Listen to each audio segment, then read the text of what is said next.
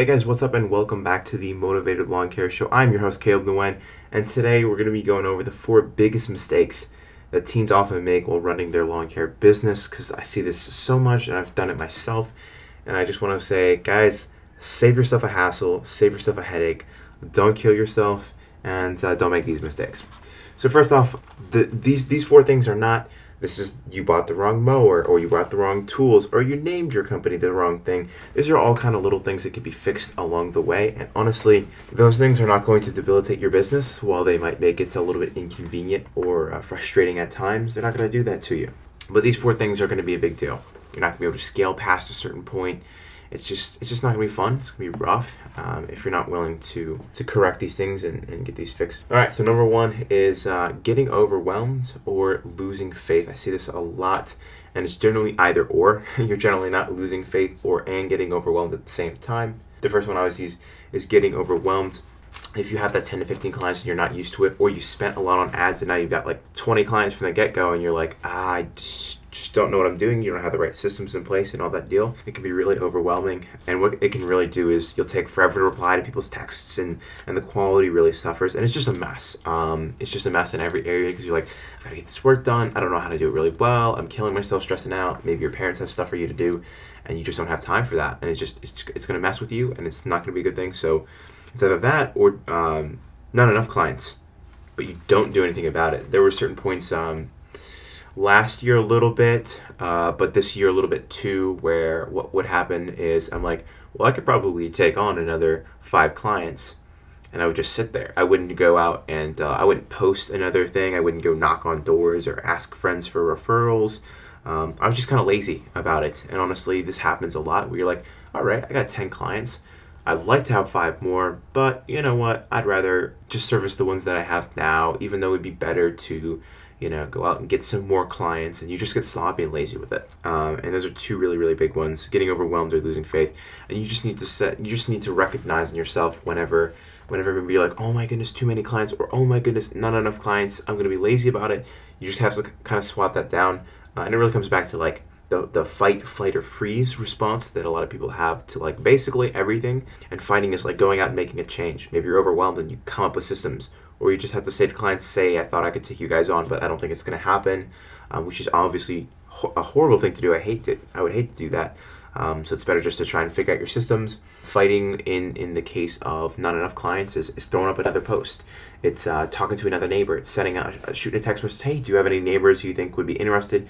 I get it. I don't like to bother people. Like that is a huge peeve of mine. It's like, I do not want to bother people, and I do not want to inconvenience them. And I feel like kind of I'm doing that if I'm asking them for referrals. You're not. Just ask them. That's going to be your fight mode. Flight mode is like you ditch everything and ghost everybody and all this stuff.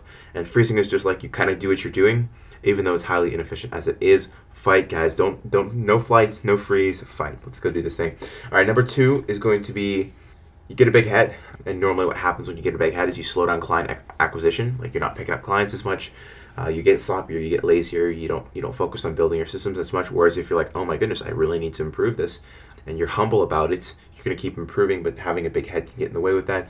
Oftentimes you'll buy expensive junk that you don't really need, designer clothes, maybe you buy too expensive of a vehicle that you don't use for work, you just use it for personal. You got to have the convertible, and now, you're broke. And that's really not a good thing, because you can't grow from that state. Or maybe you brag and gloat.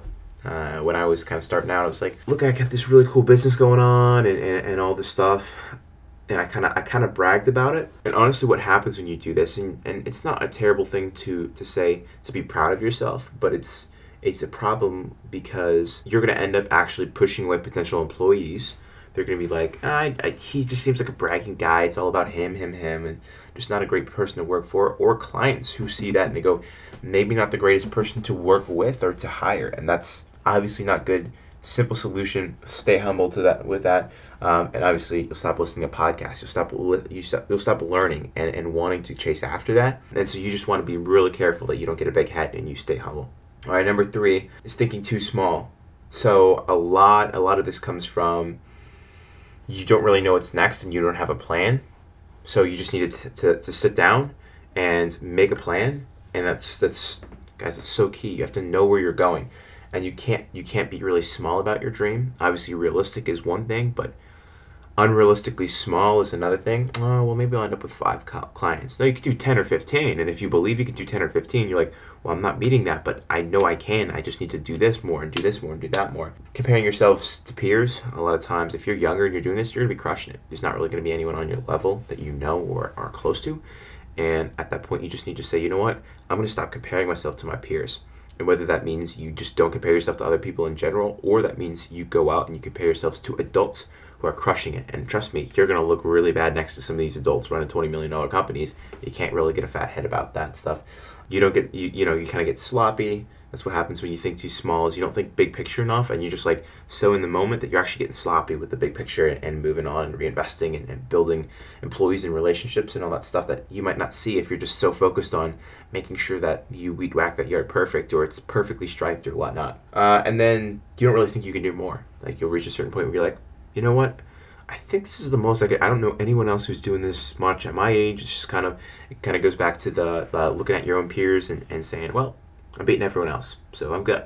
You have to have something higher than that to chase after. You can't think small. You need to say, I want to buy a Porsche. I want to have my own home when I'm 20 years old, and you need to have that dream and motivation. It kind of goes back to what I talked about in part one, a lot of mindset stuff, and that was like a ton. I mean, I was just throwing stuff at you guys. We're going to have to go a little bit deeper on a mindset episode, but just make sure you're not thinking too small.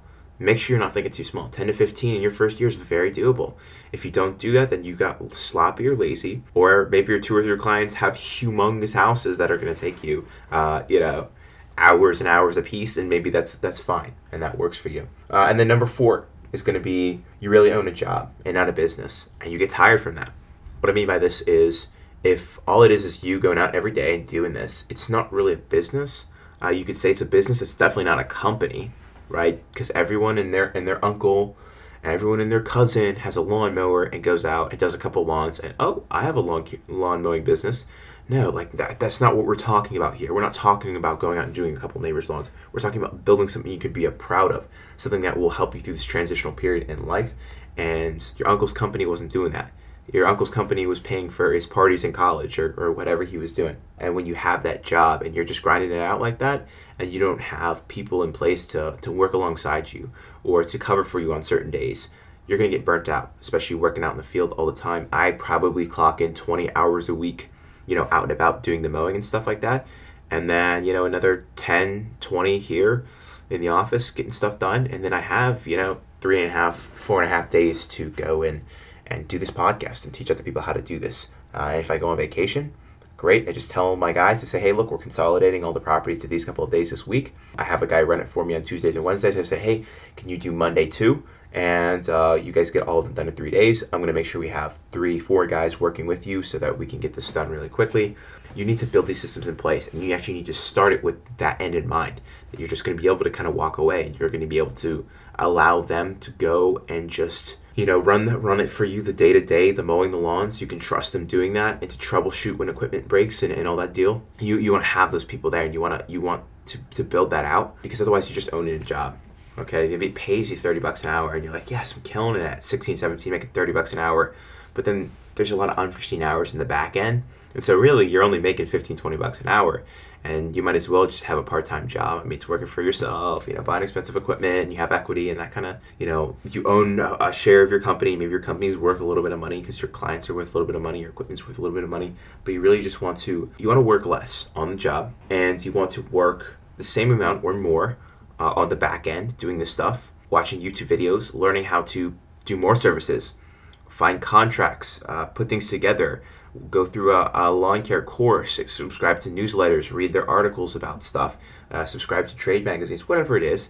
You just need to be learning. And you need to be learning and applying those things. And you need to spend more of your time learning and applying and making sure people are not, getting run over by lawnmowers, and making sure that your clients are not too mad at you, and doing that kind of stuff, then out in the field, mowing the lawns yourself. And that should be the end in mind. Now, a lot of you guys are like, dude, I'm 13, 14. I'm not even thinking about that. I'm thinking about, where am I going to get a push mower from? I get it, but you need to begin with the end in mind, and beginning with the end in mind means you can take the time away to go on vacation sometimes and not have to tell your clients, hey, we're not going to be able to mow this week because we're going to be out of town. It really gets old, okay? A job is a lot easier.